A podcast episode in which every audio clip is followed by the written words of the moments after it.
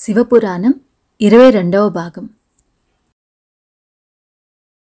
విశ్వనాథుడు విశాలాక్షి కాపురం ఉంటున్న కాశీనగరంలో కొంతకాలం నివసించుదామని కోరిక కలవాడై వేదవ్యాసుడు తన శిష్యగణంతో సహా కాశీకి చేరాడు. ఆయన శిష్యులలో వైశంపాయనుడు జైమిని పైలుడు సుమంతుడు మొదలైన మహామహులు ఎందరో ఉన్నారు. వాళ్ళు ఉదయాన కాలకృత్యాలు తీర్చుకుని గంగాస్నానం చేసి సంధ్యావార్చి గాయత్రి జపం చేసి అగ్నికార్యం అయ్యాక శివార్చన చేసి ముక్తి మండపంలో మధ్యాహ్నం దాకా శివపురాణం పఠించి ఊళ్ళో భిక్షాటన చేయటానికి తలా ఒక దారిన బయలుదేరేవారు. ఆ సమయంలో విశ్వేశ్వరుడు విశాలాక్షితో వ్యాసుడి మనస్సు ఎలాంటిదో చూస్తాం. అతనికి అతని శిష్యులకు ఎక్కడా భిక్ష పుట్టకుండా చెయ్యి అన్నాడు. విశాలాక్షి సరేనని కాశీనగరంలో ఏ ఇల్లాలికి భిక్ష పెట్టే ఇక్ష లేకుండా చేసింది. దాని ఫలితంగా వ్యాసుడు భిక్షాం దేహి అని అరుస్తూ ఇల్లిల్లు తిరుగుతూ ఉంటే ఇల్లాళ్ళు వంట కాలేదు అని మళ్ళీ రమ్మని ఇవాళ మా ఇంట ఆబ్దికం అని అన్నారు. కొందరు గృహస్థులు మూసిన తలుపులు తెరవను కూడా లేదు. వ్యాసుడికి జరిగినట్టే ఆయన శిష్యులకు జరిగింది. పొద్దు వాలేదాకా ఊరంతా చెడతిరిగి కాలుతున్న కడుపులతో అందరూ మఠానికి చేరుకున్నారు. నాకు ఎక్కడా ఒక్క మెతుకు పుట్టలేదు. మీకైనా భిక్ష దొరికిందా? అని వ్యాసుడు తమ శిష్యులను అడిగాడు. వాళ్ళు దొరకలేదన్నారు. పొద్దునే లేచి ఏ పాపాత్ముడి ముఖం చూశామో అన్నాడు వ్యాసుడు. ఏడు రోజులు వరుసగా ఇలాగే జరిగింది. ఒకప్పుడు దివోదాసు వైభవంగా ఏలి ప్రస్తుతం విశ్వనాథుడు ఉంటున్న కాశీనగరంలో ప్రతి ఇల్లాలు ఒక అన్నపూర్ణాని లోకం చెప్పుకుంటుండగా తమకు ఈ ఉపవాసాలు ఎలా సంప్రాప్తమయ్యాయో వ్యాసుడికి అర్థం కాలేదు. వైసంపాయనుడు సుమంతుడు పైలుడు జైమిని దేవలుడు బడలిపోయి శోష వచ్చినట్టున్నారు ఎనిమిదో రోజు వచ్చింది. మళ్ళీ నిత్యకృత్యాలు తీర్చుకొని కాశీలోని దేవుళ్ళకందరికీ దన్నాలు పెట్టుకొని వ్యాసుడు ఆయన శిష్యులు తలా ఒక దారిన భిక్షాటనకు బయలుదేరారు. వ్యాసుడికి ఒక్క ఇంట భిక్ష దొరకలేదు. ఆయనకు పట్టరాని ఆగ్రహావేశం వచ్చింది. నుదుటి మీద చెమట పట్టింది. నుదుటి మీద చెమట పట్టింది. కనతలు అదురుతున్నాయి. ఆయన నడివీధిలో తన భిక్షాపాత్రను రాళ్ళకేసి కొట్టి కాశీలో మూడు తరాల వాళ్ళకు విద్య ధనము భక్తి లేకుండా పోవాలని శాపం పెట్టటానికి కమండలంలో నుంచి శాపజలం అందుకోబోయాడు. కాని అదేం చిత్రమో? చెయ్యి వణికిపోతూ ముందుకు రాకపోయింది. అంతలో ఆ వీధిలో ఉన్న ఒక ఇంట తలుపు తెరుచుకొని యాభై ఏళ్ళ స్త్రీ సర్వాభరణ భూషితురాలై బయటకి వచ్చి ఓ బ్రాహ్మణుడా శాపం వద్దు ఇలారా అని పిలిచింది. వ్యాసుడు పరమానంద భరితుడై ఆమెకు నమస్కారం చేశాడు.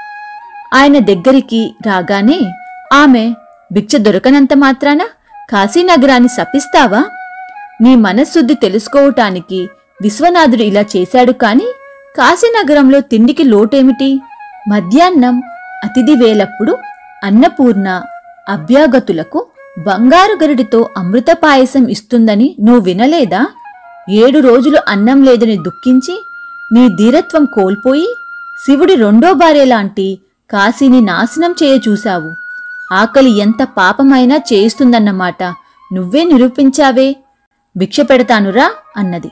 ఆ మాట విని వ్యాసుడు తల్లి ఇన్నాళ్ళకు ఇంత తీయని మాట చెవులబడింది భిక్షకు నన్ను ఒక్కనే రమ్మన్నావా? లేక ఆకలి మీద ఉన్న నా శిష్యులను కూడా వెంట తెమ్మన్నావా? అందరివి ప్రాణాలే కదా. మా అందరికీ నువ్వు నీకు తోచిన భిక్ష పెట్టితే అందరము పంచుకు తింటాం అన్నాడు. ఆ మాటకు ఆమె చిరునవ్వు నవ్వి నాయనా మధ్యాహ్న పూజలు గంగ వద్ద ముగించుకొని మీ అందరూ రండి. అందరికీ కడుపు నిండా తృప్తిగా భోజనం పెడతాను అన్నది. వ్యాసుడు తన మూడు వందల శిష్యులతో గంగకు వెళ్ళి మధ్యాహ్నికాలు ముగించుకుని ఆ ఇంటికి తిరిగి వచ్చాడు. వారిని ఆ వృద్ధురాలు లోపలికి తీసుకుపోయి భోజనశాలలో పీటల మీద కూర్చోపెట్టింది. అందరి ముందు పెద్ద పెద్ద అరటి ఆకులు వేశారు.